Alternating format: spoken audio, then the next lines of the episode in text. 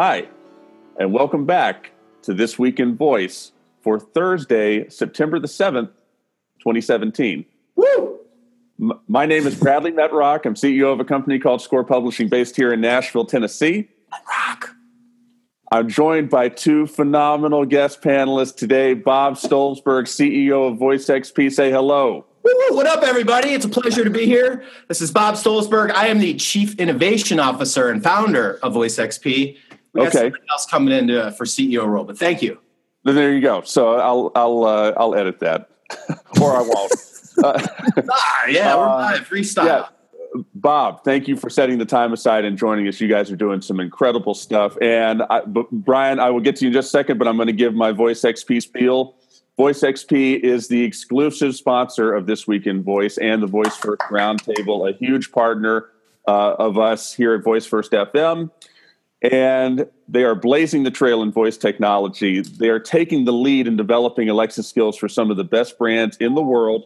With Voice XP, all you have to do is say it to revolutionize your marketing strategy. Seriously, if you have not gone to voicexp.com yet, stop the podcast, go there right now. You'll be much better off for doing so. Bob, thank you for joining us. Oh my gosh, it is such a pleasure to share uh, history in the making and what we're doing with large brands and enterprise businesses with the rest of the world. I feel every day is seriously the most exciting time to be alive in technology. Uh, I know there's a lot of things happening in the world, but from a tech front, it doesn't get any better than this. Absolutely. Yeah, couldn't couldn't agree more with with what you said. And we're also joined by Brian Roemmele. Brian, say hello. How you doing, Bradley? Woo, Brian! Do, doing good, Brian. So share with us uh, what's going on in your world right now with readmultiplex.com. And everybody who's listening needs to go there. Uh, but uh, tell us fill us in with what you're doing.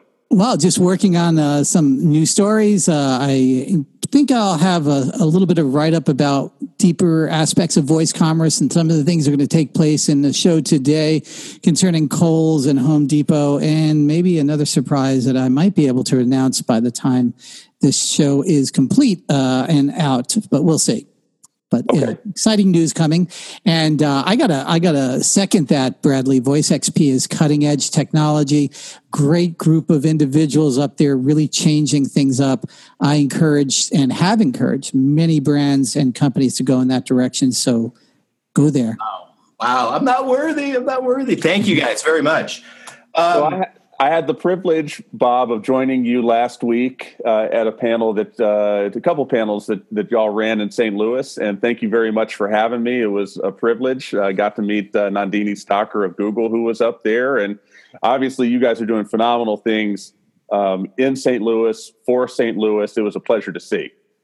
Oh well, thank you. It's really, I, you know, based on what the, the feedback was from the guests that attended, both our executive luncheon and our uh, user group meetup. That Bradley, you and Voice First provided a lot of knowledge uh, and shared so much great things. It was a lot of inspiration. So thank you for being a guest. And I also want to thank Nandini Stocker, who's one of the, uh, she's the lead conversation design advocate at Google. Uh, phenomenal rock star. You know, everybody was so impressed with the knowledge that everybody shared around voice and, and the excitement around it. So thank you both for being part of it. Before we get into the news, I want to mention one additional thing. Voice First FM is hitting the road in September. We are uh, going to our first conference. Uh, we're going to the Intelligent Assistance Conference taking place September 18th and 19th out in the Bay Area. Uh, the folks at Opus Research have been very gracious to to uh, work with us on partnering with them to uh, interview a lot of the, the speakers that they have and uh, be a media partner for their event. And uh, we're thrilled to do it. It's the start of, of a lot of relationships that we want to have with different events and things going on. You know, uh, we want to be out there. We want to be out there in the community and growing Vo- Voice First FM. So I just want to make sure everyone listening knows that if you're in the Bay Area, you need to go to the Intelligent Assistance Conference, Google it, look it up, buy a ticket. And when you do, come say hello to us. It will be very obvious where we're set up. We're going to be uh, broadcasting throughout the conference um, and come say hello. Yeah, and also I want to add, Bradley, shout out to Opus Research. These uh, the team has been doing a phenomenal job keeping their finger on the pulse of the voice industry. Um, I they hit my radar, you know, close to January timeframe, and I'm really impressed. Uh, I, I, get, I see information coming out of them that even the leaders like Gartner aren't putting out yet. So great firm to get details from.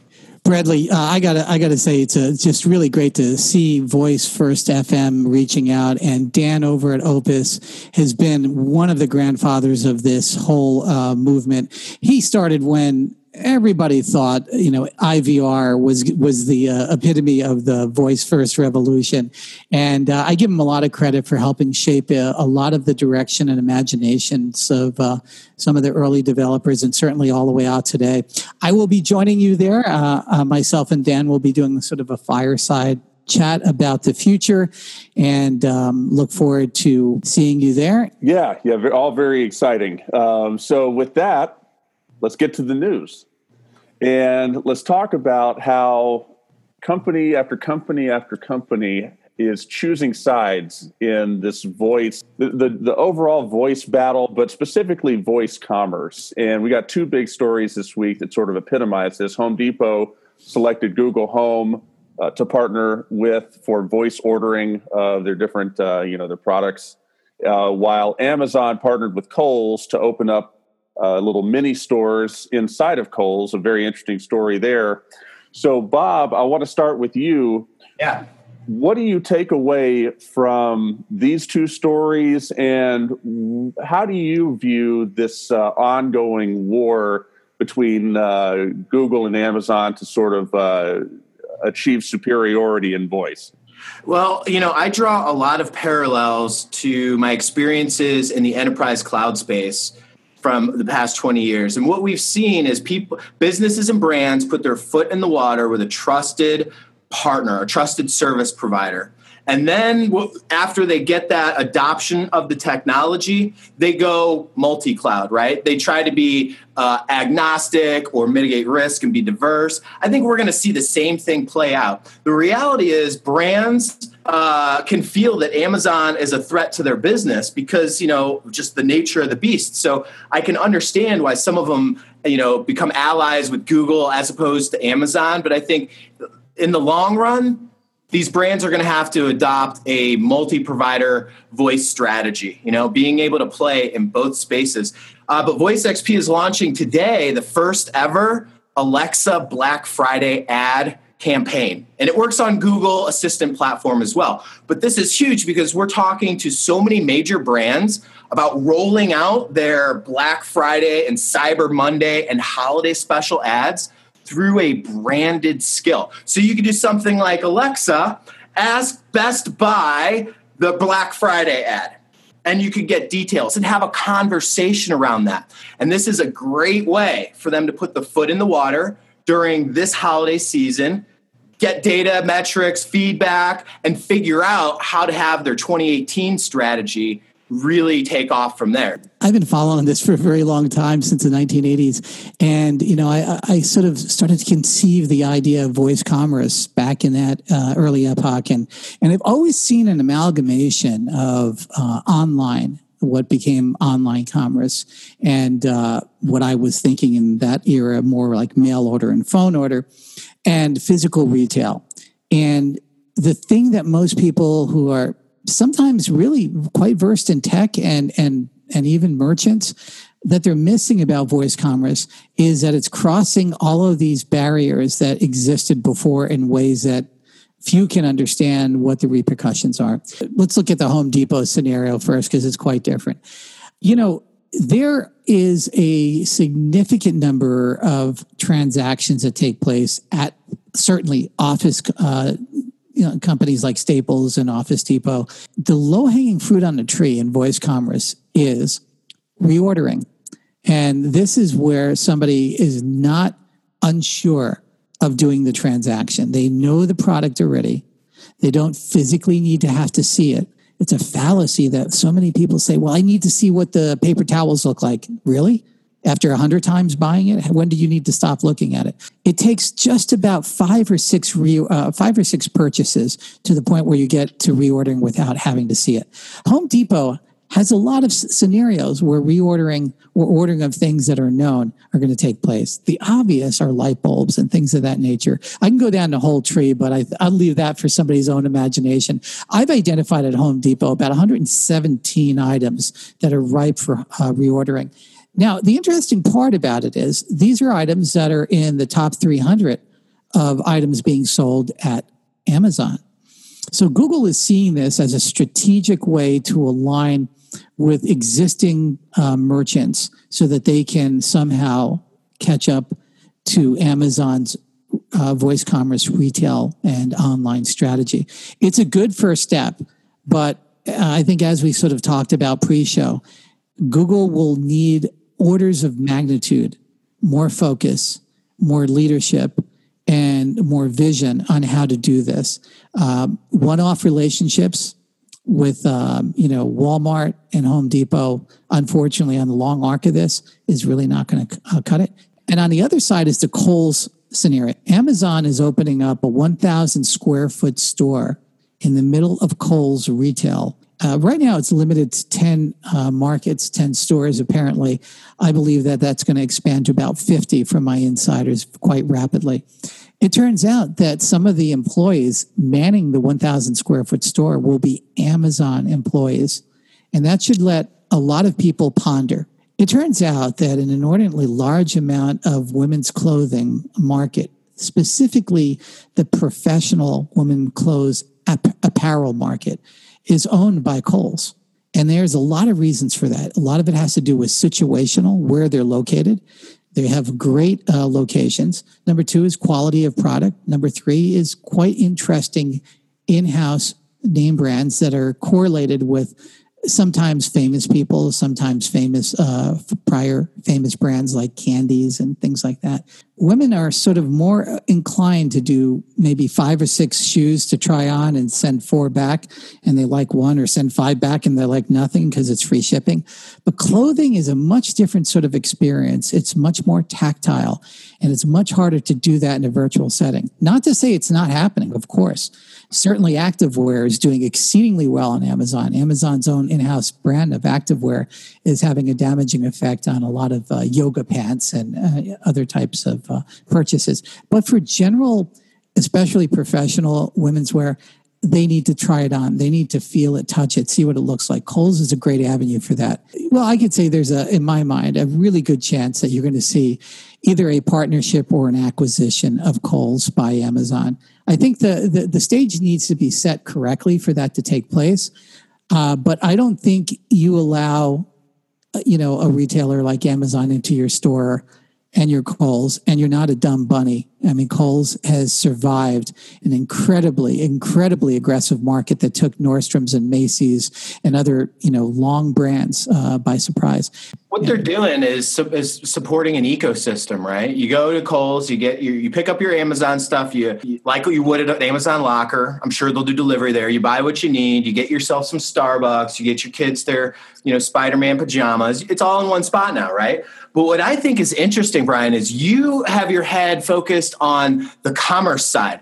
And I think what's what's really going to be the game changer is when when the Google commerce is baked, the Google transactions, so people can buy things through them. Same with Amazon. Like nobody else is really transacting through that native platform. It's you got to bolt on to it.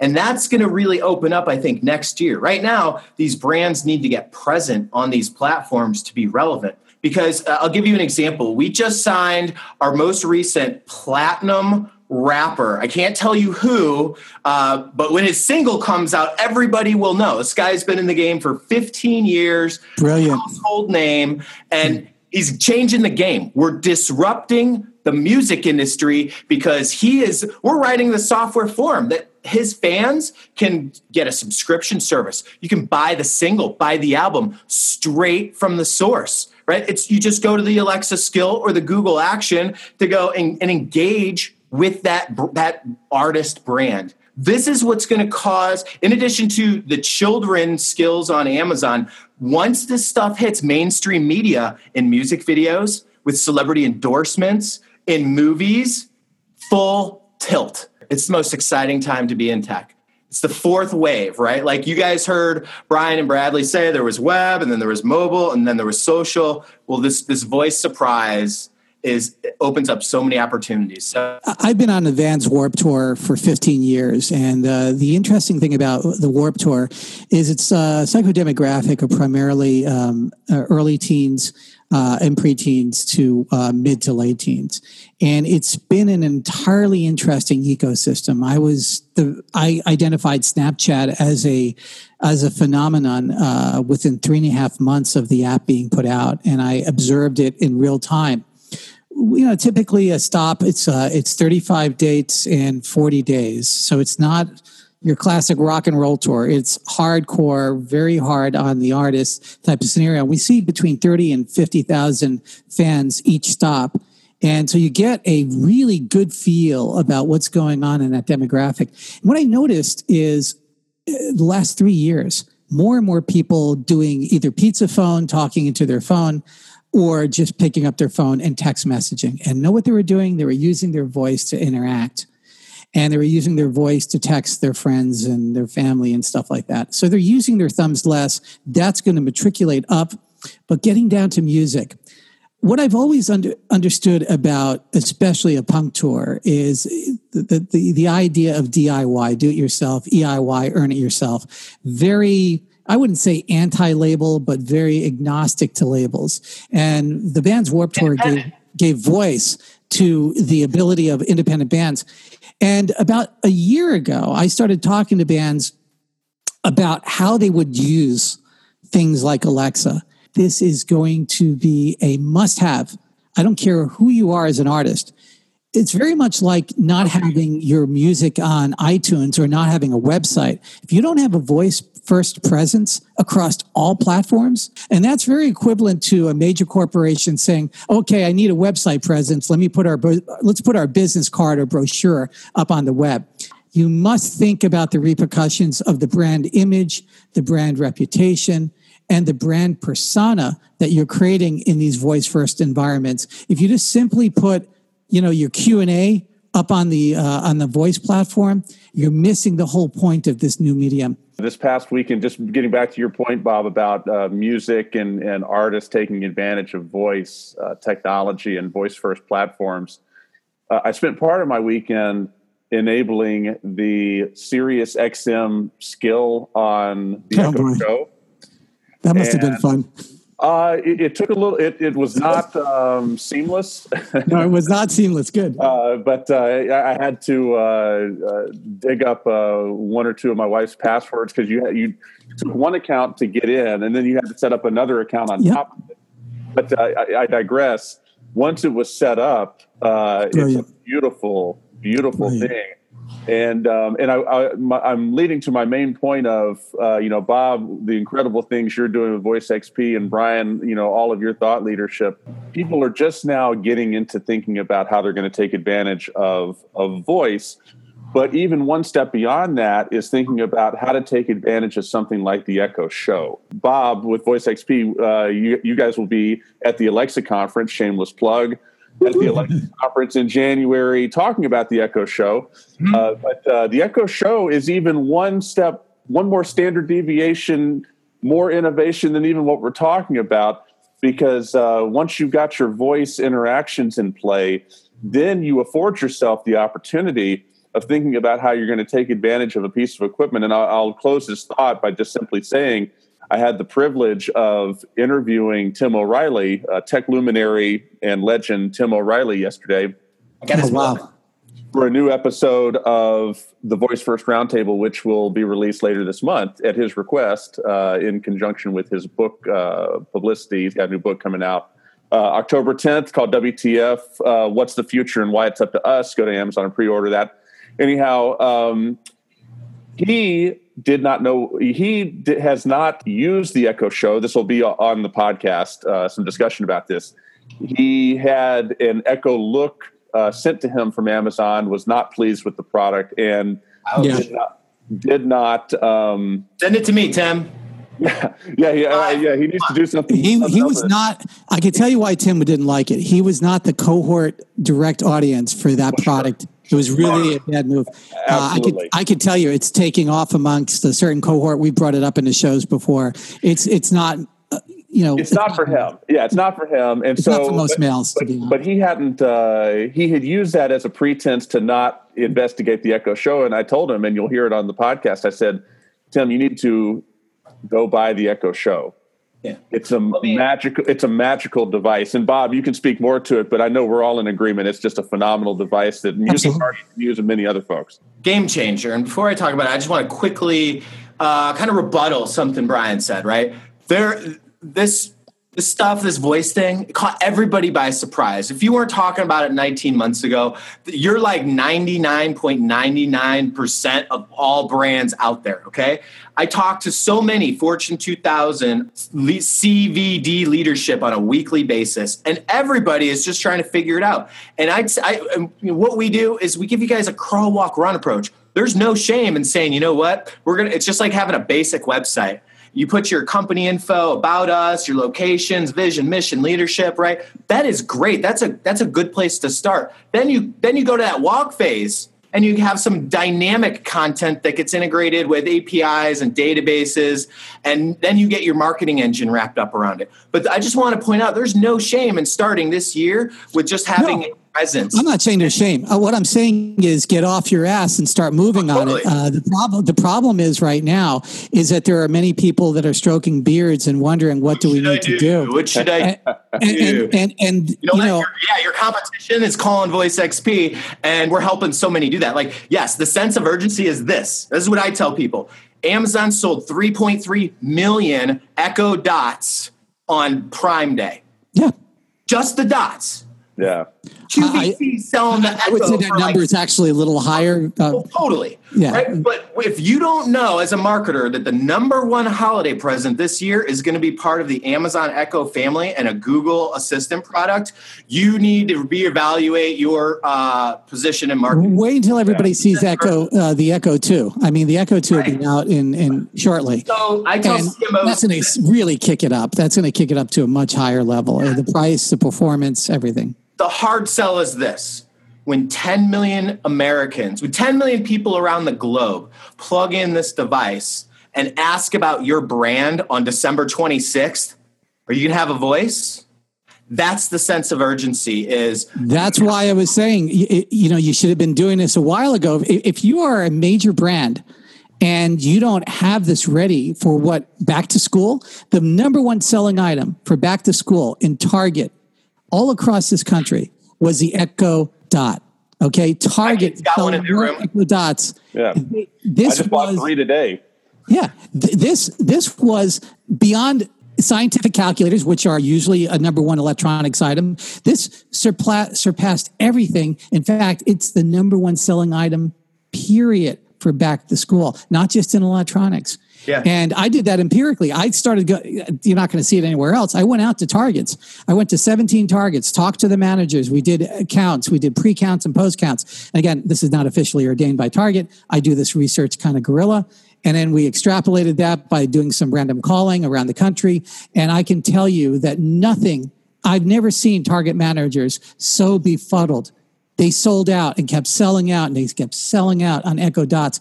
So this is not only a generational shift because these are young minds that are being formed around not using their thumbs anymore, not down, downloading apps as much, if ever, you know, at some point in their life, completely changing the way they see things. So That's it's right. a it's a big shift. And yeah, if you're a brand, you need to do this right now to get back to what Bradley said, the Echo Show is without a doubt the game changer. This is like everybody getting a PC in the in the you know 80s or 90s, whenever you came up. Like so many people are going to come on with this thing that's going to allow them to get voice and visual content hands free on demand through a personalized experience. Um, I you know our whole firm pivoted the, our development on June 28th when this device came out because we know that every brand is going to want to have their content reflected on this visual device. It's programming HTML in 1997 all over again. You got to be the best in it, know the different templates that Amazon has available, and how to fit your content, whatever it is, to make it look good, sound good, and feel good because it's it's all about a voice experience. Just to button this up, uh, because we got to move on to our next uh, stories, but uh, there's not enough superlatives to uh, use to describe the Echo Show. Amazon's done everybody a favor by putting this technology out there and showing people a glimpse into the future because that's exactly what it is. And as I go around, Bob, you heard me say it in St. Louis. I'm not a former Amazon employee. I'm not a current Amazon employee. I'm not a future Amazon employee. Uh, you might be. I, can't, I, I, I haven't worked for. Listen, I got to say this. I got to say this. There are maybe a hundred really prime voice first experts on the planet today. That yep. number is not going to dramatically change. These are people who have deep, deep knowledge about the space holist- uh, holographically and holistic in, in, a, in a deep way. And I can tell you, that is not enough. There, there needs to be thousands, and it's going to take maybe three or four years to start developing some of those talents and skills across all all realms of technology, psychology. Well, that, yeah, and that's the role I see Voice First FM playing. You Absolutely. know, every company needs leadership in voice first technology. They need to get it from somewhere. And in the uh, very likely event that it's not uh, on their own payroll currently, they need to look up people like Voice XP, you know, look up people like Ahmed, you know, with Lingo, go to that list or look up whoever, but go find it.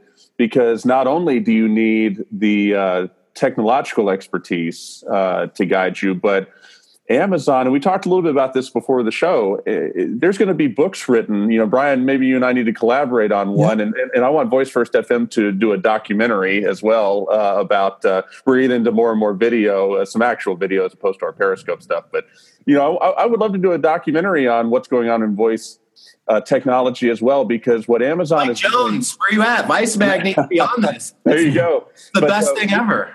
What Amazon is doing right now is a historic legendary pace that it takes almost a weekly news show to keep up with, and even all, even then, it's actually difficult. It's why Gary Vaynerchuk, who we're going to have on the Voice First Roundtable in December, uh, directed several people in his company to listen to the, this week in Voice as part of their job.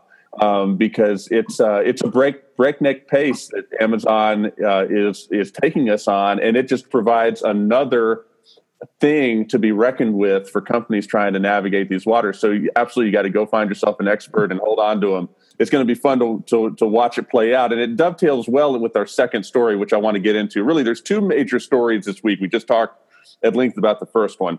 But the second one is this is not just another privacy story. Uh, we're going to have we're going to have privacy stories um, every week. Uh, I could have a whole I could talk about it all day, every day if I wanted to.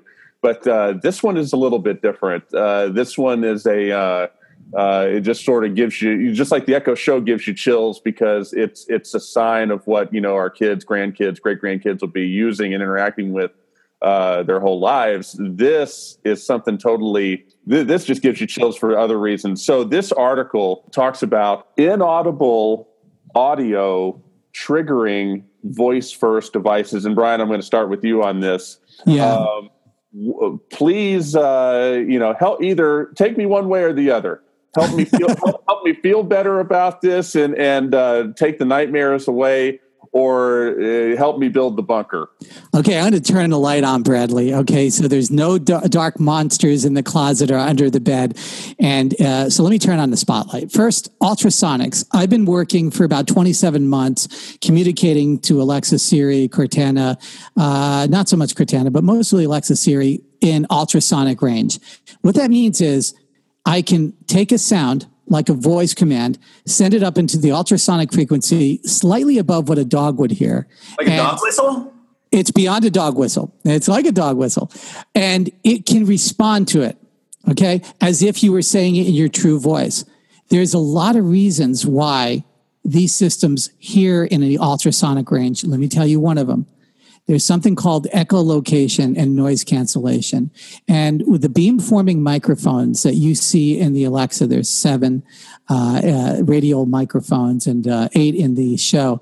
These, these microphones need to be able to identify where you are. One of the ways it does that is by, and this is a little, little bit of uh, insider knowledge I'm giving out here. It's not patented or anything. But one of the ways they do that is ultrasonics reverberate off of uh, let's call them uh, porous materials like cloth in a much different way than normal audible sounds. Yet there's still information that's held inside that frequency, even though you're not obviously talking in the ultrasonics. It's about as much as I want to say about it. There's this information we get, but let me tell you why it's not such a big deal. First off, any command that you give that even slightly might not be something nice like purchasing something, you're going to get a response back from your voice first device in the audible range. It's not going to respond in the ultrasonic range. so, so if if somebody sends an ultrasonic command in a, somebody's voice to say erase the entire hard drive, you're going to hear the computer come back saying, "Did you really want me to erase the entire hard drive?" So it's easy to kind of hand wave and run down the road with this. Now, are there ways to protect? Yes. In my experimentation with the 20, you know, 27 odd months I've been doing this, I've been using it so as not to disturb people, right? Because all of my research, primarily using Raspberry Pis to initiate these conversations, and sometimes I would send a command to Alexa that I just didn't want anybody to hear at the moment. And a, a lot of times it is really to sort of make Alexa a dialogue system without anybody really noticing how I'm doing that it should have been talked about. I kept it quiet out of respect. I think it's all going to be worked out. I think probably the knee jerk reaction is that we're going to get ultrasonic filters being used on these devices so that people feel safe and then we're going to have a lot less accuracy as far as what somebody is saying i think that's they got to they got to wrap their hand they got to wrap their wrap their hands and their heads around this quick because uh, this yeah. was more of a PR problem. Uh, th- this never should have come out in an article like well, this. Bradley, I struggled with it. I, I, I, talked to my insiders at the various companies. It's not like they didn't know about it. I, I, did. I was the first person to bring it up. I mean, 27 months ago, who the hell was thinking about this, right? Well, I, I, brought it up out of out of an honor to them. I said, listen, I can invoke through ultrasonics. Just want to let you know, folks. And some, I am not going to mention who. Some said, big deal. Who cares? This has to be disclosed. This has to be talked about a bunch by these companies from this point forward. The equivalent is like if I went to Home Depot and I bought a front door, which I actually just did recently, and uh, and then I find out uh, in an article two months later that has a peephole uh, going the other way. Well, yeah, as opposed to the keys that Home Depot gave me, there's also this other way to get into my house that they never told me about, and now I got to do something else and think about it it's just unacceptable. And and this type of thing, it's it's been rare for this broadcast to contemplate issues that could undo so much of the momentum that uh, has been acquired. But this is one of them. And Bob, I want to get to you. What are your thoughts on this, and how did this strike you? You know, I'm. Uh, it's an important topic but it's not something I'm really passionate about. I'm more focused on helping brands adopt the technology. And when we address security, you know, I mean, it's it's common sense. Number one, put the mute button on. It is hardwired into the device and it cannot be circumvented. So when not in use, put your mute button on. That's that's the only way I do this. Uh, we've placed Alexa, I'm sorry, Amazon devices in boardrooms of Fortune 2000 companies, and the mute button just isn't good enough for them. So, like Brian mentioned, you have to have other security solutions or mechanisms built in place. Right? For American Express, you have a PIN code that you have to enter in order to interact with your credit card uh, statement balance, et cetera. For some of our enterprise customers, they want more secure authentication with a multi factor code that you have to speak into the device that gets text messaged or emailed to you to a person's device so that it knows, you know, hey, this person is asking for this. They actually do have access to get in it. You know, and, and the far, what you're describing with uh, the, the Sonics it's like a garage door opener, right? Like I, you could, you might be able to hack my garage door and get into my garage, but I have other locks in place so that you can't get into my house where I keep my valuables, right? So again, we I draw the parallels to just basic security and architecture of solutions to help circumvent or at least try to alleviate some of these problems. I agree. And I would add that it was a Chinese university that was doing this in a, in a theoretical setting.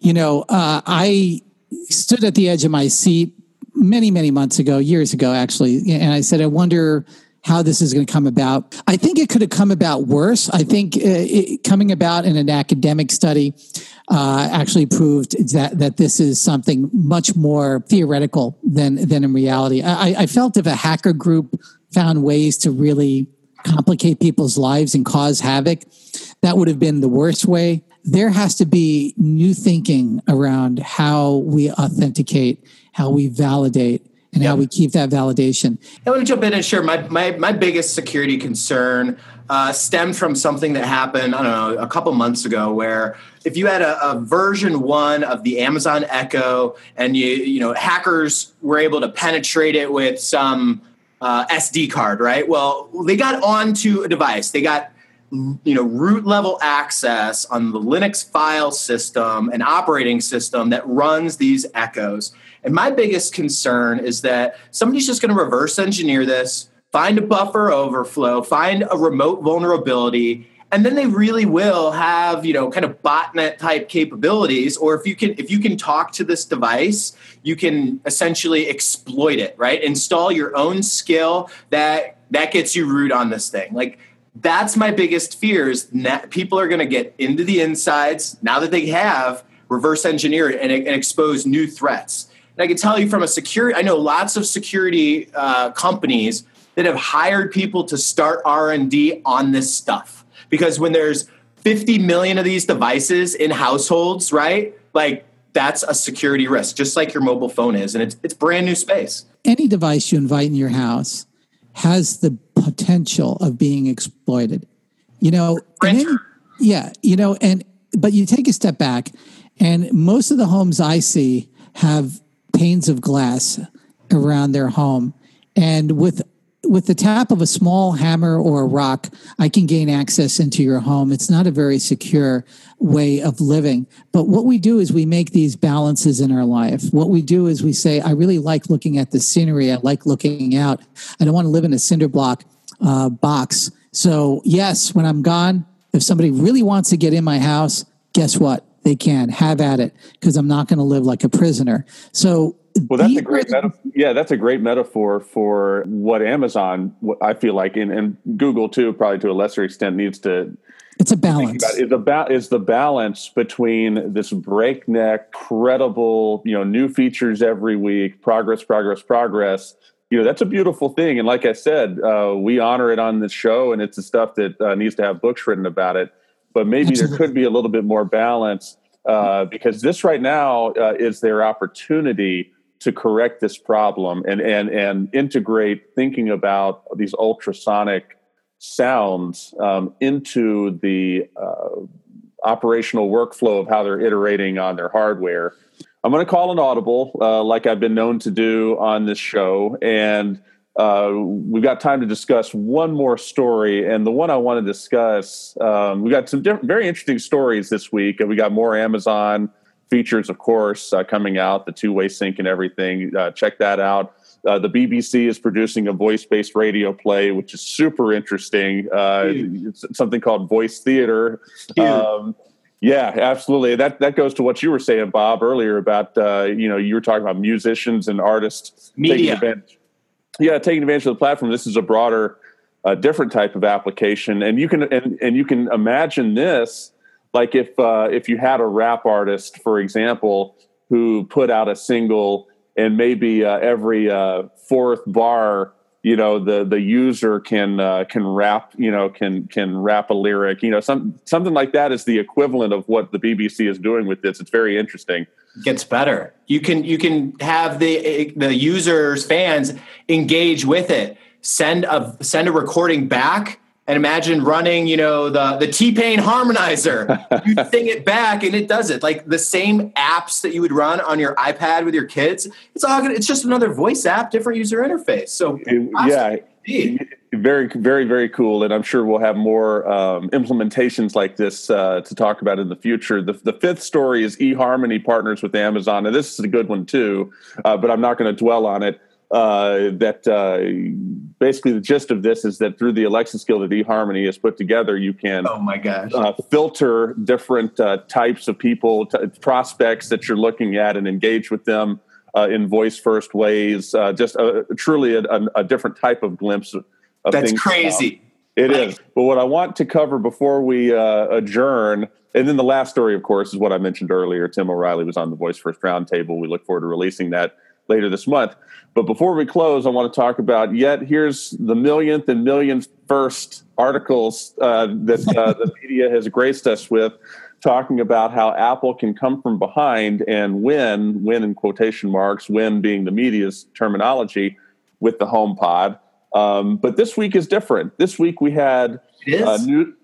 It is. It is different because we had uh, new entrants from Sony and Panasonic this week uh, that were announced in the smart speaker market. Um, so the competition just increased, you know, with two serious big time brands um, getting into, I guess, what we'll call the audiophile smart speaker niche. Bob, I guess I'll start with you on this because uh, I, w- I want to close with talking about the HomePod for a moment.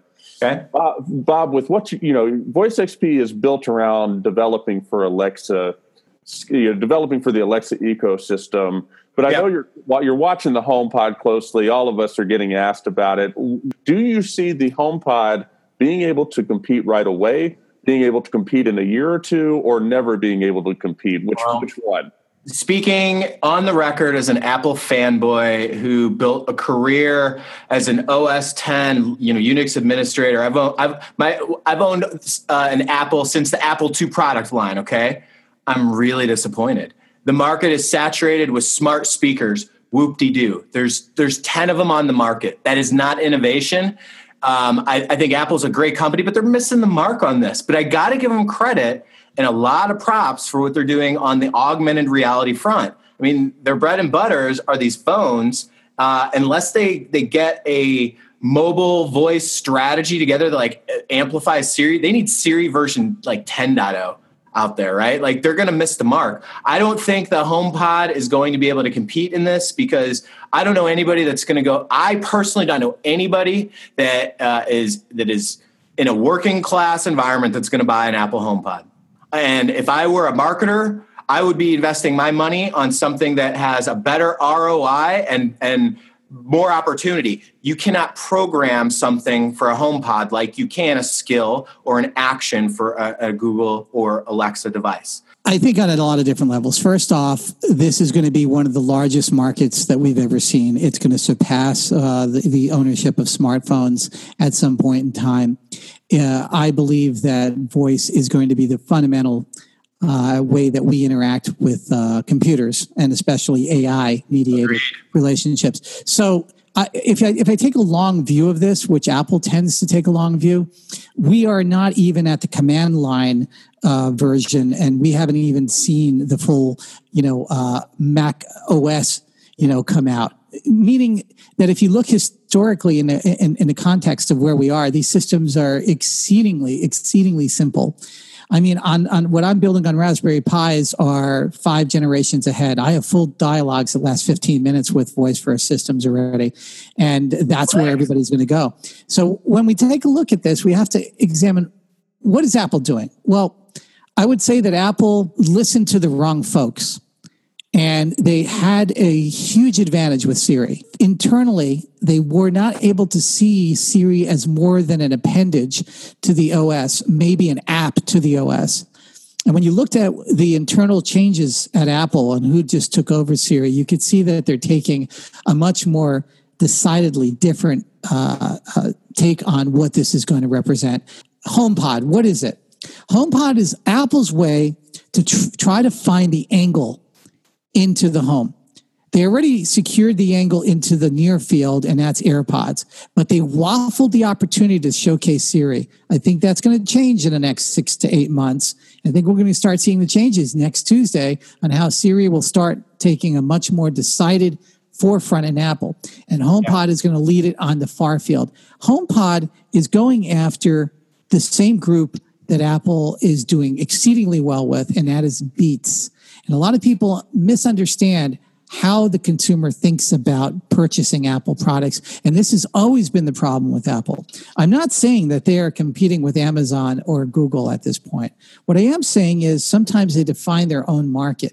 Yeah, you know, a- Apple, great brand, extremely creative people there. You can't count them out because of their cash they're sitting on uh, and the fact that they have the celebrity endorsement, right? They're they know how to get into music videos and product placement and get into mainstream. The ch- and and I, I agree with what Brian said from an artist standpoint. The problem is that this is an Apple product that's not a wearable that you don't you know open in public and associate your brand and your status with a watch airpods a phone a, a laptop right? It's a fixed thing. So it's going to be all about the marketing the creative and the the artist brands and the music that they bring in. But i think it's fair for the voice industry to not judge the homepod because they're they're branding it as a smart speaker. Alexa is billed as a personal assistant, right? So even though it's voice, let's not be too quick to judge because we might it might be apples and oranges, and I don't think it's fair to say until it's out out on the market. Let's give them a chance. All right, we can buy into that. I'm, I'm, I'm, down with that. Um, Bradley, no applesauce today? Come on. no, no, no. You know, I, I uh, you know, I, am fine with the wait and see approach. Um, okay. You know, I just uh, and plus next week, you're right, Brian. Uh, it'll be interesting to see um, what they uh, what they hit us with at their press event. All I can tell you is there's going to be a lot to be talking about after what Apple does next week. Hey, let's hope it's all good. Uh, mm-hmm. And uh, gentlemen, thank you very much for your time today. This was fantastic. Thank you. Thank you, everyone. Thank you for uh, sharing your time and your insight, uh, both Bob and Brian. For this week in voice, thank you for listening, and until next time.